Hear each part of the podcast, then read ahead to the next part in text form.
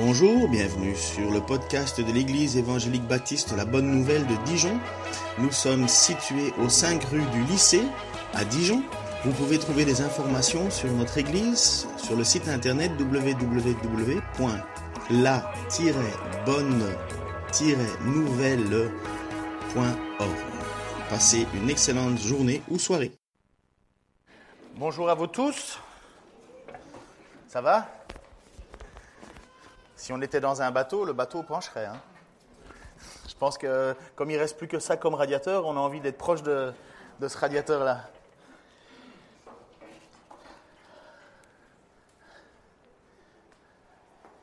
Mente, est-ce que je peux te demander de prier pour euh, la prédication, s'il te plaît? Notre Dieu, nous grâce. Nous voulons écouter ta parole, Seigneur. Nous demandons, nous prions que tu utilises nos serviteurs, Seigneur, qu'ils parlent de ta part, que nous puissions avoir à nous tous que Dieu nous avons besoin.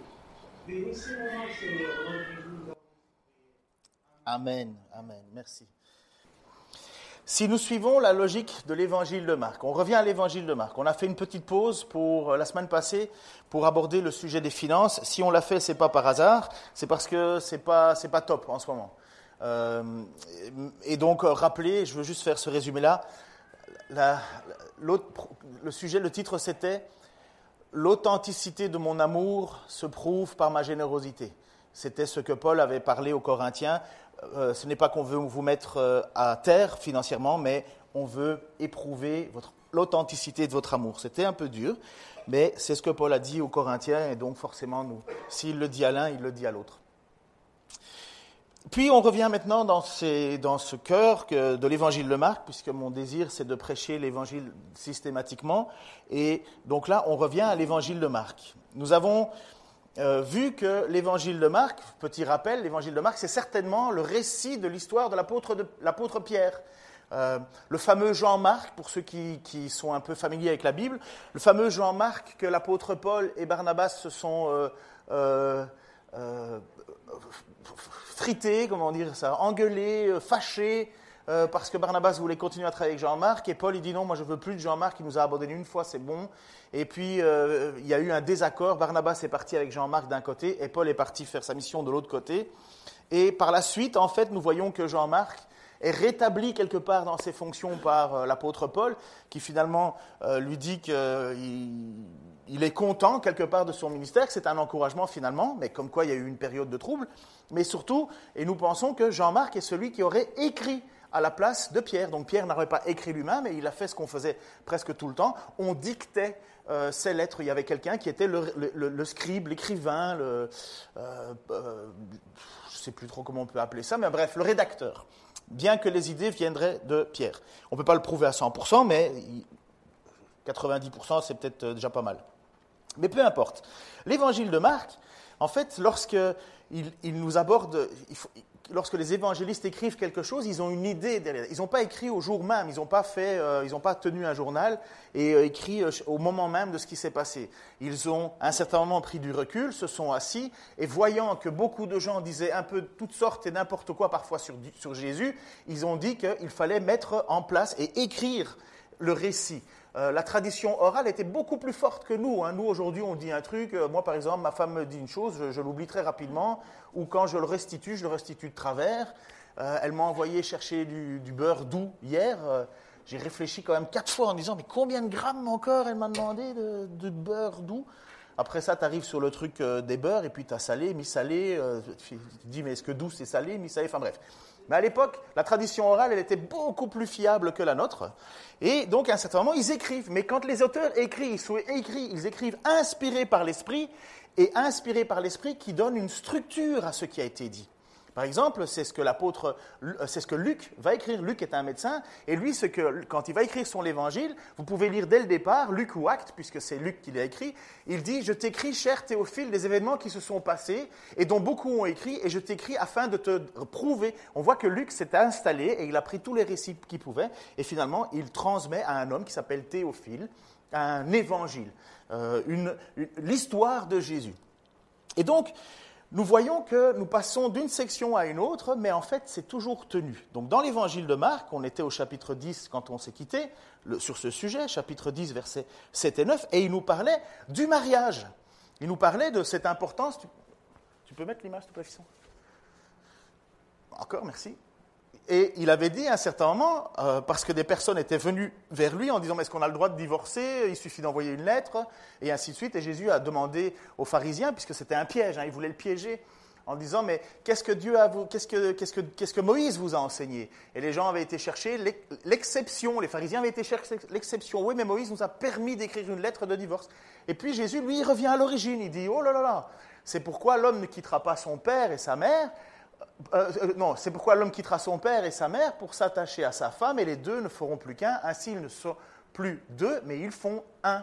Que personne ne sépare ce que Dieu a uni. Et les apôtres ont même été complètement euh, choqués, quelque part, de, cet enseignement difficile, parce que, être marié, c'est difficile.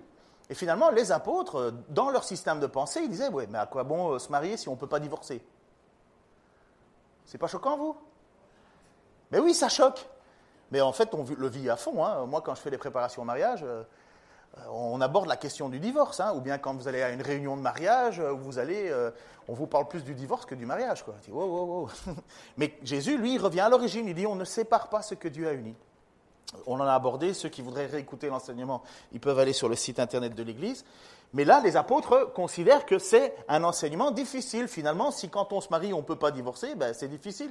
Et c'est là où Jésus va quand même rappeler une réalité. Il va dire, oui, oui, euh, réfléchissez avant de vous marier, parce que quand vous vous mariez, c'est pour longtemps. C'est pour tout le temps. Et c'est exactement ce que Paul va donner, son avis personnel, bien sûr, mais il dit, moi, Paul, quand même, inspiré par l'Esprit, je vais vous donner mon avis, il est préférable de ne pas se marier. Mais celui qui, se marie ne commet pas de péché.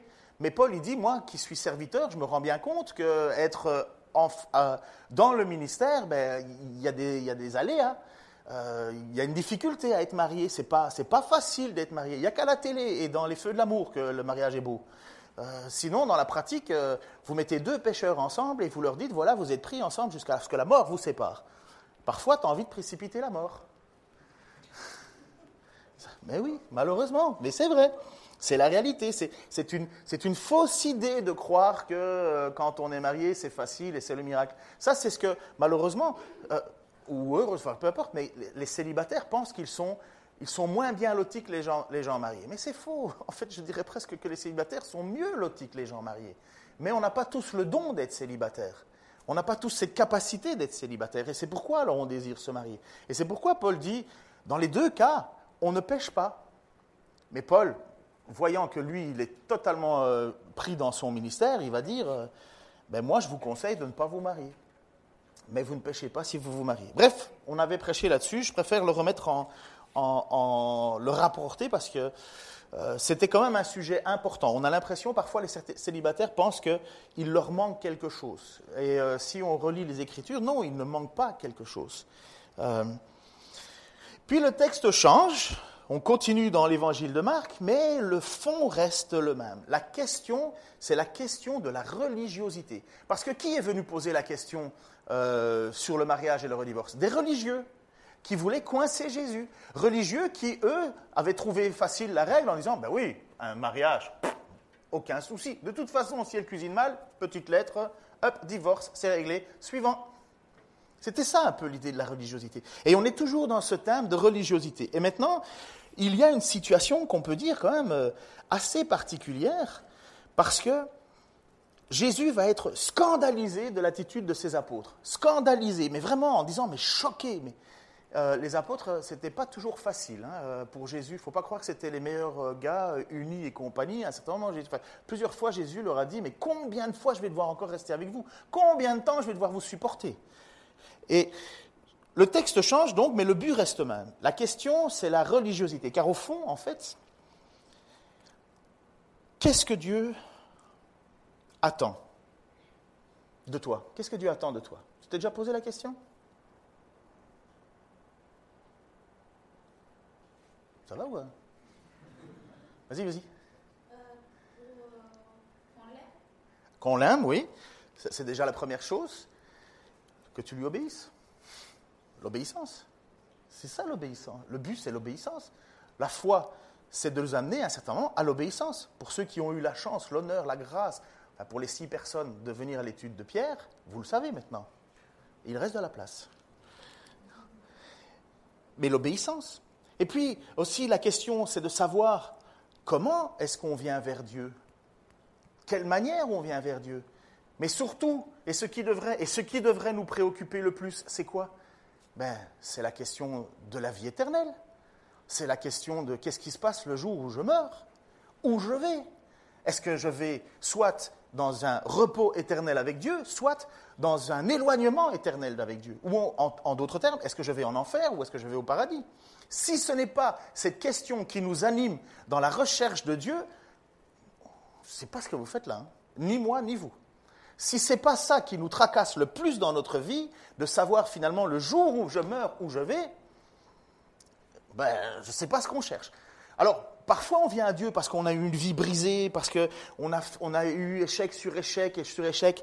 Mais imaginez que c'est pour le succès qu'on vient vers Dieu. Non. Parfois aussi, on se rend compte d'un vide profond de notre cœur, un vide profond dans notre vie, quelque chose. En fait, on a l'impression d'être une espèce de, de, de, comment ça s'appelle encore? La résurgence, là, à Bèze, il y a, un puits, là, comment ça sert? C'est le seul puits qui, où l'eau sort par en dessous plutôt que par au-dessus. Euh. Ça s'appelle comment, bon sang euh? Une résurgence, oui, mais c'est le mot très bien. Mais il y a un autre mot, enfin bref, oh, les bourguignons, là, oh, debout, là. Vous avez quand même été à Bèze, il y a la fête du cornichon, là-bas, en plus.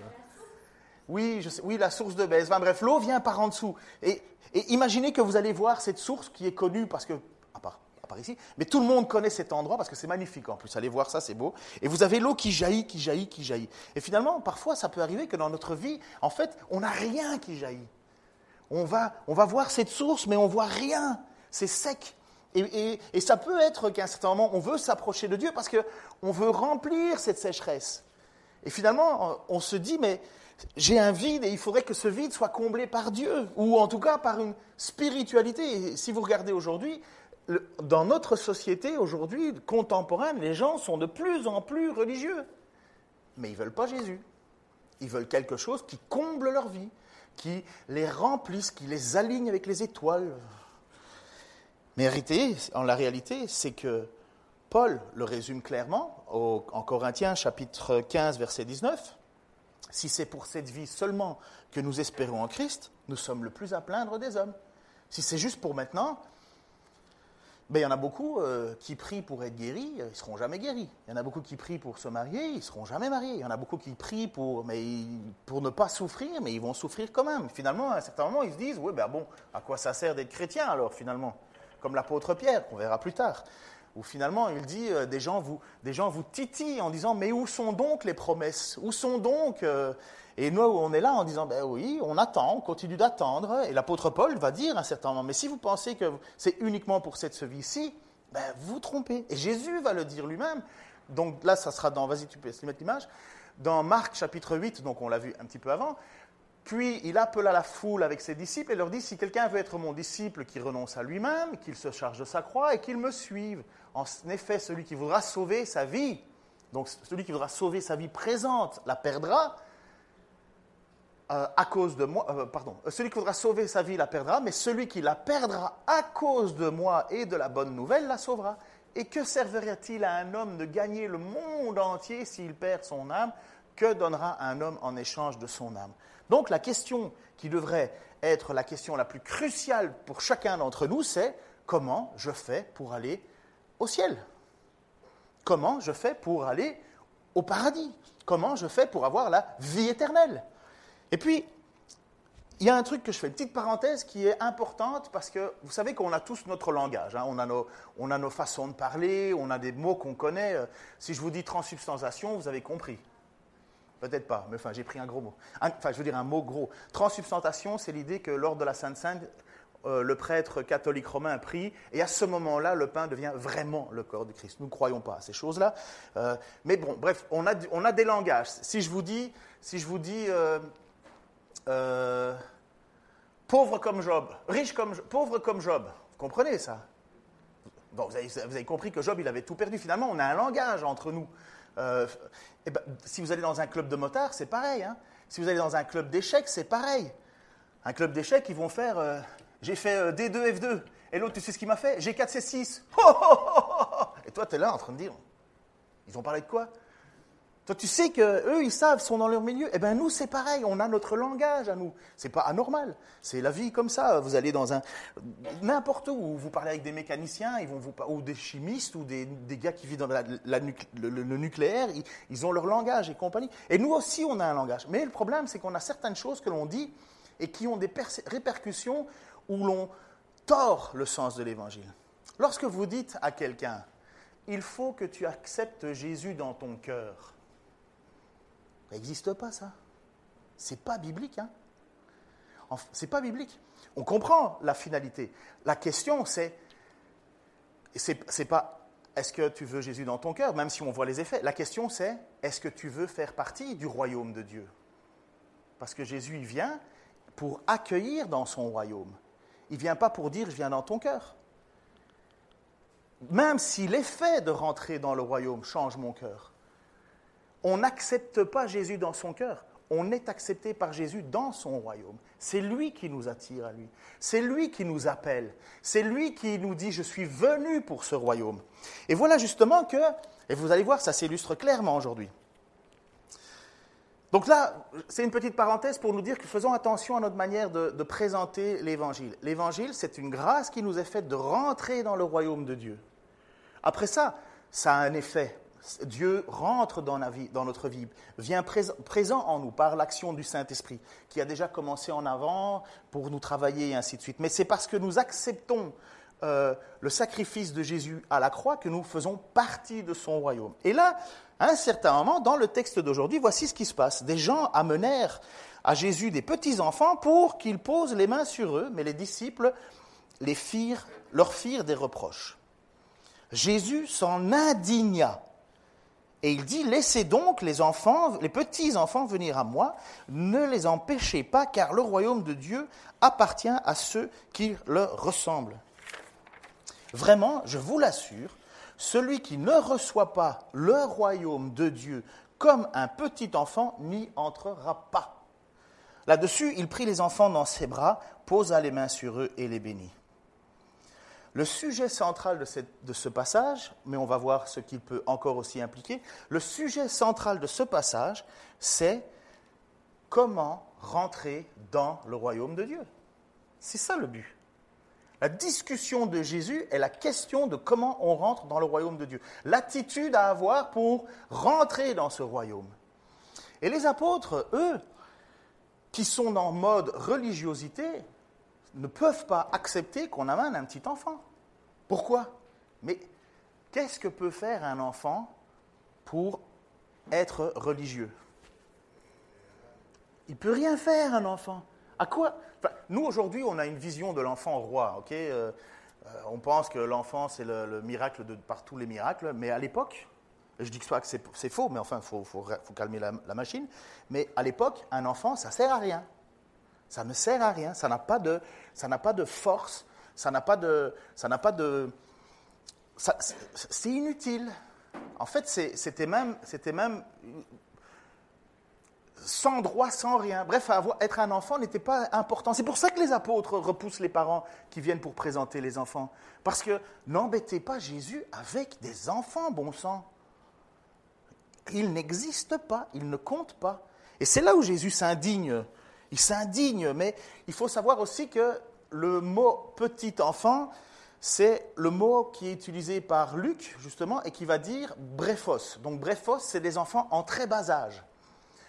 Et ce qu'on a comme notion, pour la notion de très bas âge, c'est un petit peu l'idée que ce sont des enfants qui ne sont pas encore capables de connaître leur gauche de leur droite. Ils sont, ils sont euh, totalement dépendants. Euh, si tu, ne, les, ne, pas, si tu ne leur donnes pas à manger, si tu ne t'occupes pas d'eux, ils sont sans défense. Et donc, Luc précise bien que c'est bien des petits-enfants en, totale dépendance. Aujourd'hui, on aurait presque tendance à dire des enfants qui ne sont pas conscients de, leur choix, de leur euh, décision. On va dire que c'est un, aujourd'hui, dans les termes psychologiques, modernes, on va dire, ils n'ont pas atteint l'âge de raison.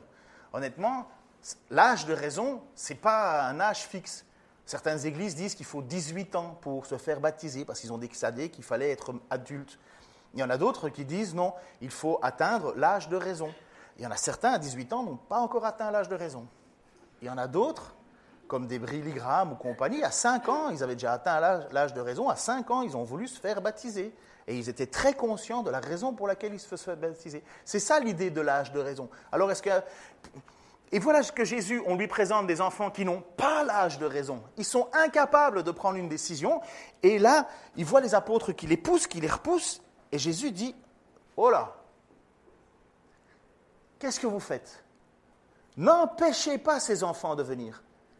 Parce que le royaume des cieux appartient à ceux qui leur ressemblent. Je vais vous relire. Jésus vit cela et s'en indigna. Laissez, donc les petits enfants venir à moi, ne les empêchez pas, car le royaume de Dieu appartient à ceux qui leur ressemblent. Qui leur ressemblent. C'est important. Vraiment, je vous l'assure, celui qui ne reçoit pas le royaume de Dieu comme un petit enfant, comme un petit enfant le reçoit, il n'y entrera pas. Là-dessus, il prit les enfants dans ses bras, posa les mains dessus et les bénit. Ce sont juste des enfants. Ils ne peuvent rien faire. Ils ne peuvent rien produire.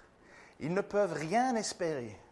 Et voilà comment Jésus est en train de dire, voilà comment on rentre dans le royaume de Dieu comme un de ses petits-enfants. Ce n'est pas parce que vous, avez, vous vous êtes agité spirituellement. Ce n'est pas parce que vous avez fait, euh, je ne sais pas moi, euh, je sais que en, c'est pas parce que vous avez fait le chemin de Compostelle à pied en marche arrière et sous les mains que, que vous allez rentrer dans le royaume des dieux. Ce n'est pas parce que vous avez produit quelque chose. De la même manière que ce petit bébé-là, qu'est-ce qu'il peut produire? Finalement, sous-entendu, Jésus est en train de dire, c'est pas par les œuvres, il n'y a aucune œuvre que tu peux faire pour rentrer dans le royaume de Dieu. Vous allez voir, ça se colle, hein, ça se tient. Vraiment, je vous l'assure, celui qui ne reçoit pas le royaume de Dieu comme un petit enfant n'y entrera pas. Si je dis à un enfant, il y a un monstre derrière la porte, à votre avis, est-ce qu'il va croire ou pas croire?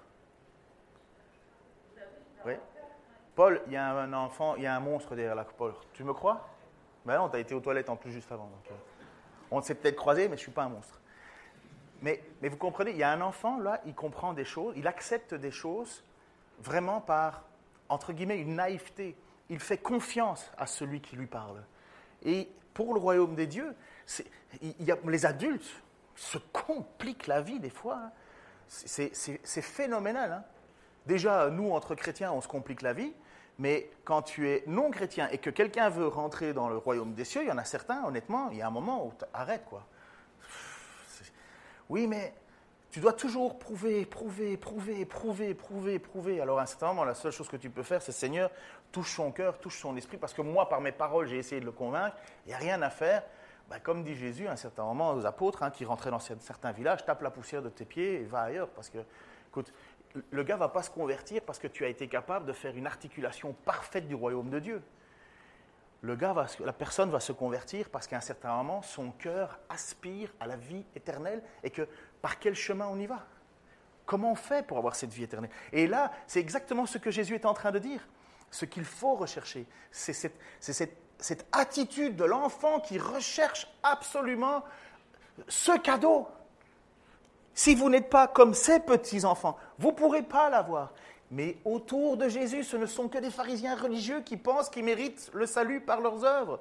Il n'y a rien, rien, rien, rien de pire que l'orgueil spirituel. Et dans l'Église, il y a toujours le même combat. Ou bien tu as ceux qui vivent dans la super grâce, tout est pardonné, je fais ce que je veux, ou bien tu as les autres qui sont toujours en train de pointer tout le monde en disant oh, il ne mérite pas, il ne doit pas si. Vous avez et les légalistes et les super grâces.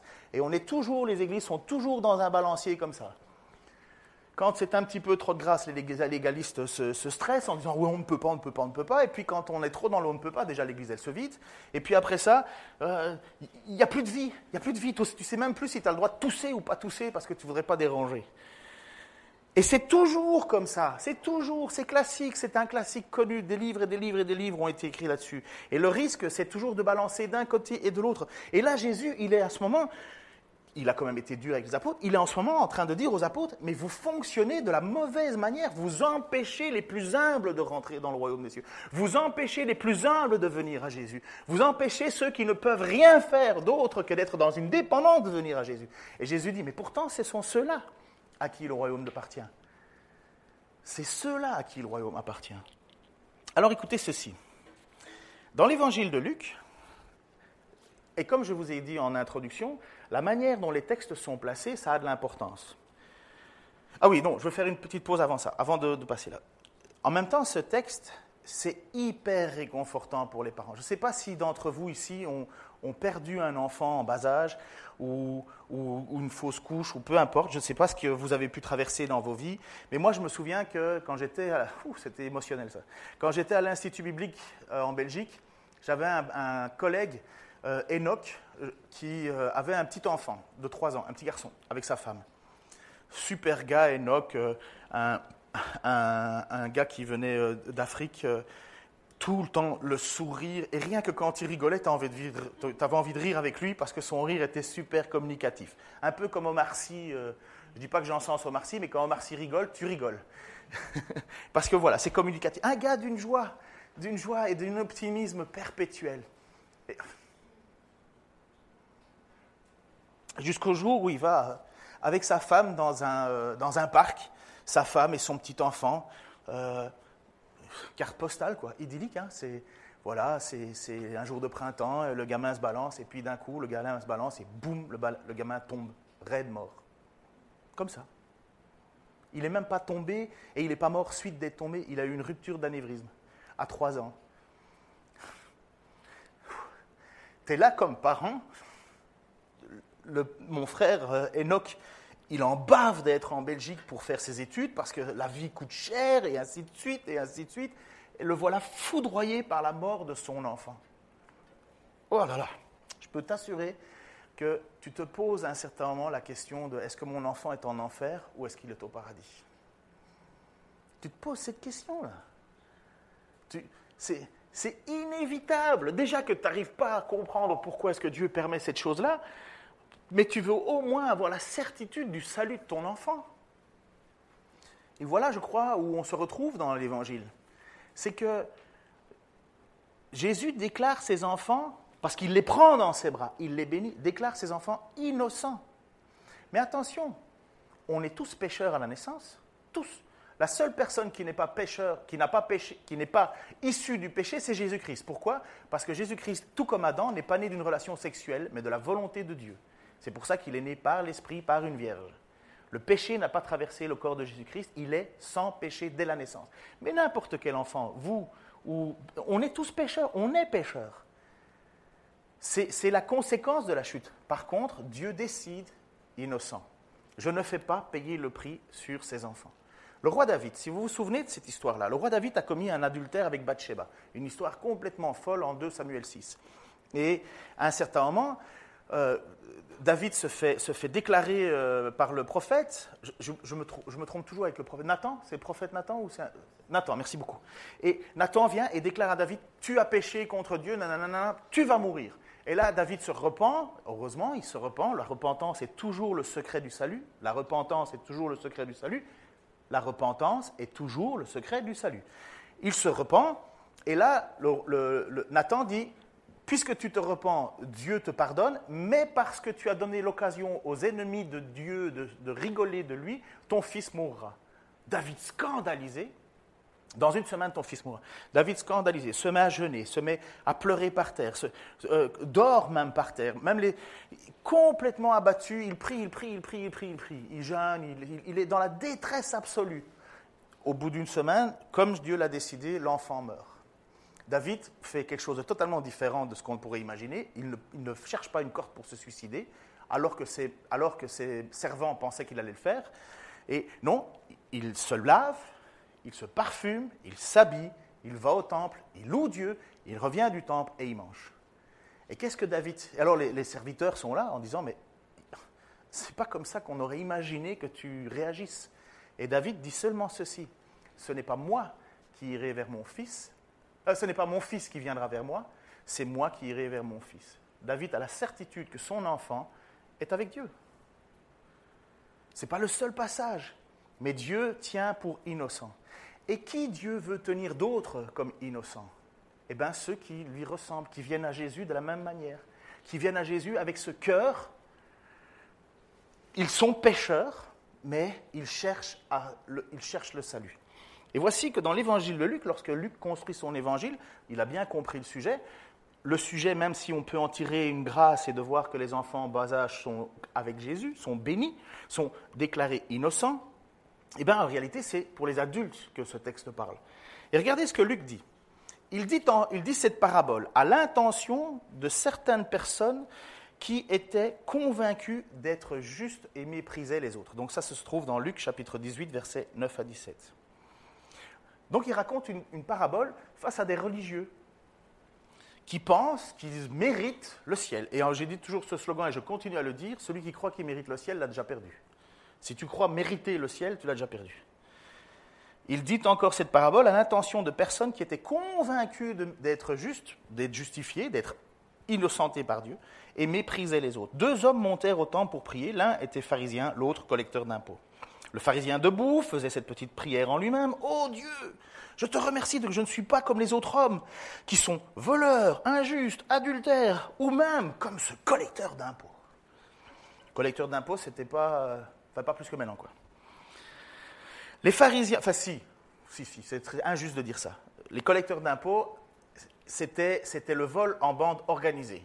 Donc Rome disait, voilà, vous devez récolter, vous nous devez autant d'argent, et le collecteur d'impôts en prenait beaucoup plus à la population, avec en plus la force de l'État, euh, les armées, euh, qui disaient, voilà, vous devez. Donc si, si, par exemple Rome disait, il me faut 7% de taxes, le collecteur d'impôts en prenait par exemple 12, et euh, il n'en redonnait que 7, et tout le reste, il le gardait pour lui. Donc les collecteurs d'impôts étaient des voleurs publics. Et il dit, je jeûne deux fois par semaine, et je donne la dîme de tous mes revenus. Le collecteur d'impôts, lui, se tenait à distance et n'osait même pas lever les yeux au ciel.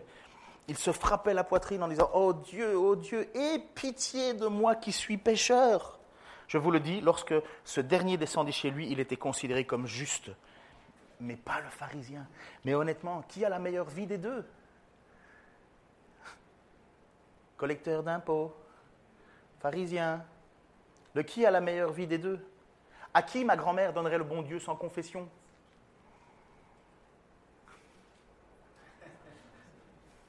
Il n'y a, que deux mots. Hein. Ou bien vous dites collecteur d'impôts ou vous dites pharisien. Donc sais, c'est pas une, une attrape, quoi. Donc, à qui, à qui, qui est le plus respectable aux yeux humains? Amen. Mais à qui Dieu voit? Qui a la bonne attitude? Le collecteur d'impôts, qui sait qu'il est pécheur? Il le sait. Il le sait, puisque dans sa prière, il le déclare. Oh Dieu, je te. Euh, oh, il, dit, pardon, il n'osait même pas la tête, lever la tête. Euh, Pardon, oui, c'est ça. Il se, tenait à distance, n'osait même pas lever les yeux au ciel, mais il se frappait la poitrine en disant Oh Dieu, aie pitié de moi, je suis un pécheur. Tandis que l'autre, il lui disait Oh Dieu, je te remercie que je ne sois pas un pécheur. Je vous le dis, lorsque ce dernier descendit chez lui, il était considéré comme juste, mais le pharisien, en effet, euh, mais pas le pharisien. En effet, toute personne qui s'élève sera abaissée et, ceux qui, et celle qui s'abaisse sera élevée. Les gens, regardez la suite du texte, toujours dans cette idée les gens lui amenaient même de tout petits enfants pour qu'ils les touchent. Mais les disciples, en voyant cela, leur firent des reproches. Jésus appela les petits enfants et dit Laissez les petits enfants venir à moi et ne les empêchez pas, car le royaume de Dieu est pour ceux qui le ressemblent. Je vous le dis, en vérité, celui qui n'accueille pas le royaume de Dieu comme un petit enfant n'y entrera pas. Voyez le sens de ce texte? Comment est-ce que tu fais pour avoir le salut? Finalement, la grande question, c'est comment tu fais pour rentrer dans le royaume de Dieu? Comment tu fais? Et, qui peut y rentrer? Qui peut y rentrer? Ben, J'espère que tous ceux qui se disent Seigneur, je suis pécheur. J'espère tous ceux qui finalement se disent le ciel, il pas, le ciel, c'est pas pour moi. J'espère toutes personnes qui, à un certain moment, se disent ce que je cherche, ce n'est pas la bénédiction ici sur la terre. Ce que je cherche, même si je devais être le plus pauvre, le plus abattu, le plus triste, Seigneur, j'ai peut-être raté ma vie, mais je veux réussir mon paradis. Et Jésus déclare clairement, si vous avez cette attitude-là, vous pourrez rentrer au ciel. Vous pourrez rentrer dans mon royaume. C'est l'attitude qu'il faut. Maintenant, il faut comprendre et accepter qui est Jésus. Il faut accepter et comprendre ce sacrifice. Mais venir la tête haute en disant Seigneur, moi, n'y entrera pas. C'est clairement, clairement, clairement l'évangile. Vous savez, c'est très difficile d'accepter ça. Il n'y a personne d'entre nous qui est capable de vivre cette gratuité. Tôt ou tard, on veut y mettre euh, des forces. Tôt ou tard, on veut s'élever parce qu'on est des orgueilleux, c'est comme ça. Tôt ou tard, on pense que quelque chose nous est dû. On est peut-être sauvé par grâce, mais on va, être sauvé par, euh, on va rester sauvé par nos œuvres. C'est toujours la même mécanique qui doit fonctionner, toujours cette mécanique de repentance. Dans une église, on est censé espérer voir des gens qui ne pêchent plus. Mais, mes amis, ce n'est pas le ciel encore. Par contre, rien de pire dans une église qu'un pécheur qui ne se repent pas. C'est toute la question de la discipline. Si tu vois ton frère pécher, va, reprends-le. S'il ne t'écoute pas, demande à deux personnes, vas-y avec un témoin. S'il ne t'écoute pas, va trouver les responsables de l'église. S'il ne t'écoute pas, bah dehors. Dehors. Parce que la question, c'est la, la, possibilité de te repentir, la possibilité de demander pardon. D'abord intimement, après avec un témoin. Ok, je, Nicolas vient me dire un truc. Bon, ben Nicolas, c'est Nicolas. Euh, tu as peut-être tort, tu comprends, j'ai peut-être raison. Et puis tu vois, avec un autre témoin, on va mettre Nicolas et Manu. Et Manu qui va utiliser son style euh, euh, du Sud. Ah, je te promets, je te jure, un frère. Oh, bro. Et puis l'autre qui va me dire, euh, oui, donc tu vois, tu vois deux, styles différents. Mais ils vont, ils vont être là dans quel but? Me convaincre, me convaincre. Mais Ken, reviens à la raison. Et puis à un certain moment, c'est l'Église qui va venir avec les responsables. Et les responsables vont dire, mais enfin, reviens à la raison, demande pardon, tu, pêches là. Non, je ne pêche pas. Ben écoute, bénis-nous par ton absence. Tu veux rien entendre, mais tu n'as rien à faire parmi ceux qui se reconnaissent pécheurs. Tu n'as rien à faire ici. Si tu veux pas, alors sors. Vis ta vie. Vis ta vie. Mais le texte dit que si à un certain moment il se repent et il veut revenir, eh ben, l'Église doit l'accueillir, bras ouverts. Et heureusement, le texte dit que certaines personnes en Romains vont être sauvées comme au travers du feu. Elles se seront entêtées, entêtées, entêtées, mais grâce à la fidélité de Dieu, elles vont quand même être sauvées. Je ne sais pas qui. Mais honnêtement, s'il y a une manière dont je vais être sauvé, c'est bien autrement qu'à travers le feu. Vous êtes déjà brûlé juste un bout de doigt sur la grille, euh, électrique euh, du, du four? Ah, ben tout le corps. Dieu est le même hier, aujourd'hui et demain. Et il nous a fait une promesse. Il t'a fait une promesse à toi, à moi.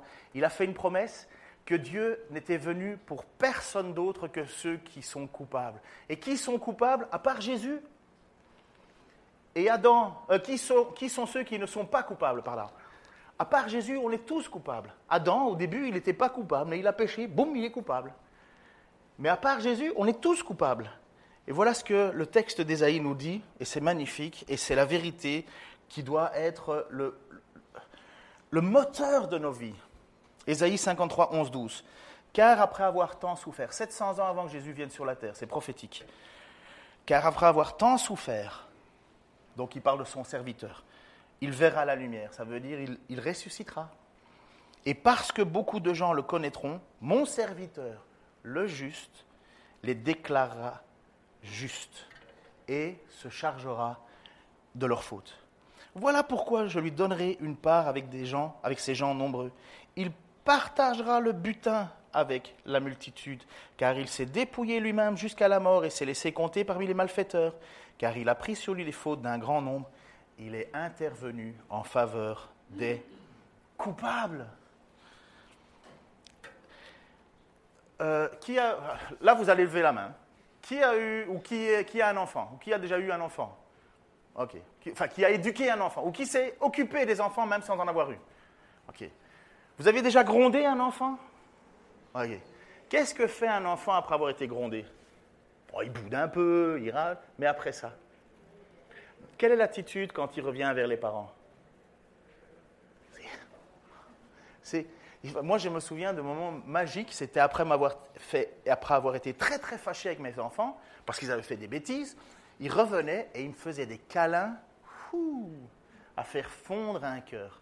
Ils, étaient, ils, savaient qu'ils avaient commis une faute. Ils savaient qu'ils avaient mal fait. Ils le savaient. Et qu'est-ce qu'ils espéraient? C'était quoi ils, ils ont demandé pardon. Comme un enfant, naïvement, pardon. Et toi, en tant que père, tu sais très bien qu'il va recommencer. Mais il te demande pardon. Et toi, qu'est-ce que tu fais en tant que père? Tu le prends et tu lui dis, je te pardonne. Tu es coupable, mais je te pardonne. Eh bien ça, c'est exactement ce que Jésus veut apprendre aux apôtres.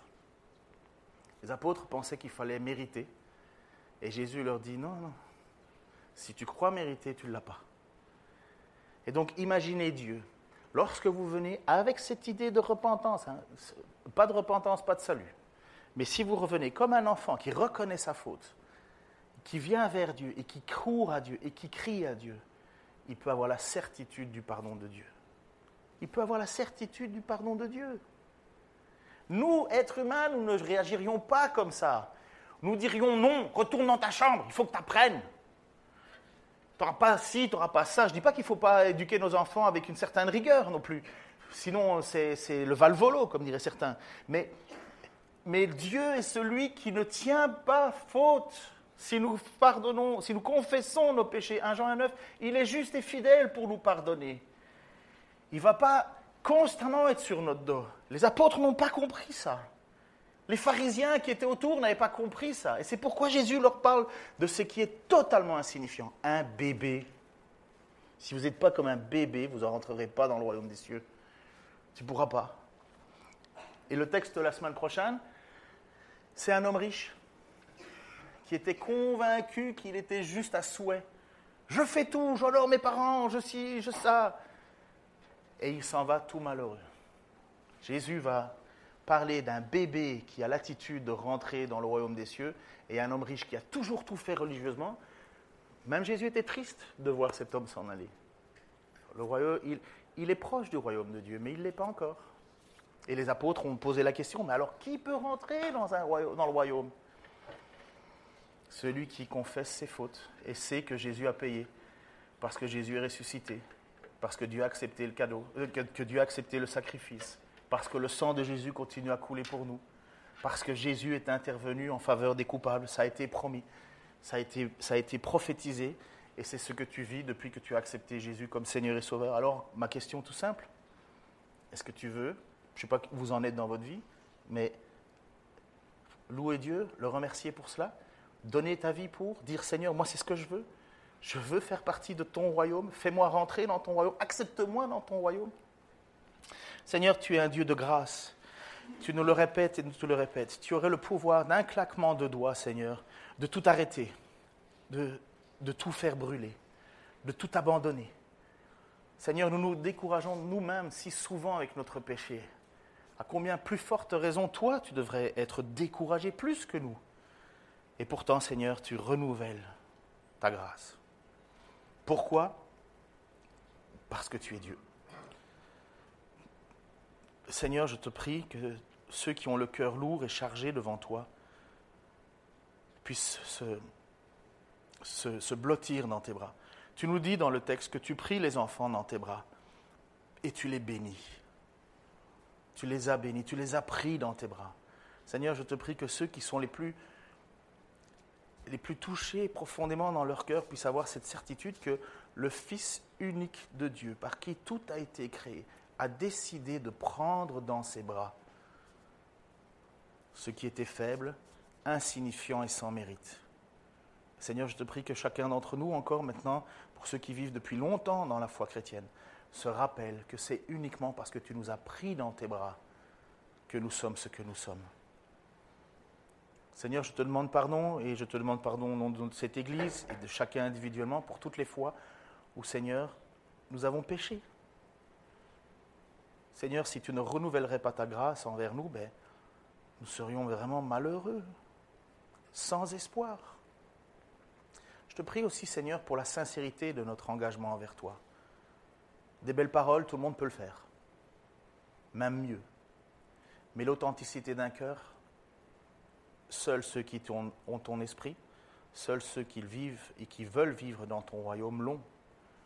Seigneur, continue à marcher devant nous, continue à venir nous chercher. Continue, Seigneur, à parler à nos cœurs et à offrir cette grâce autour de nous, afin que nous puissions être encore plus nombreux à être joyeux du Dieu que tu es. Au nom de Jésus-Christ. Amen.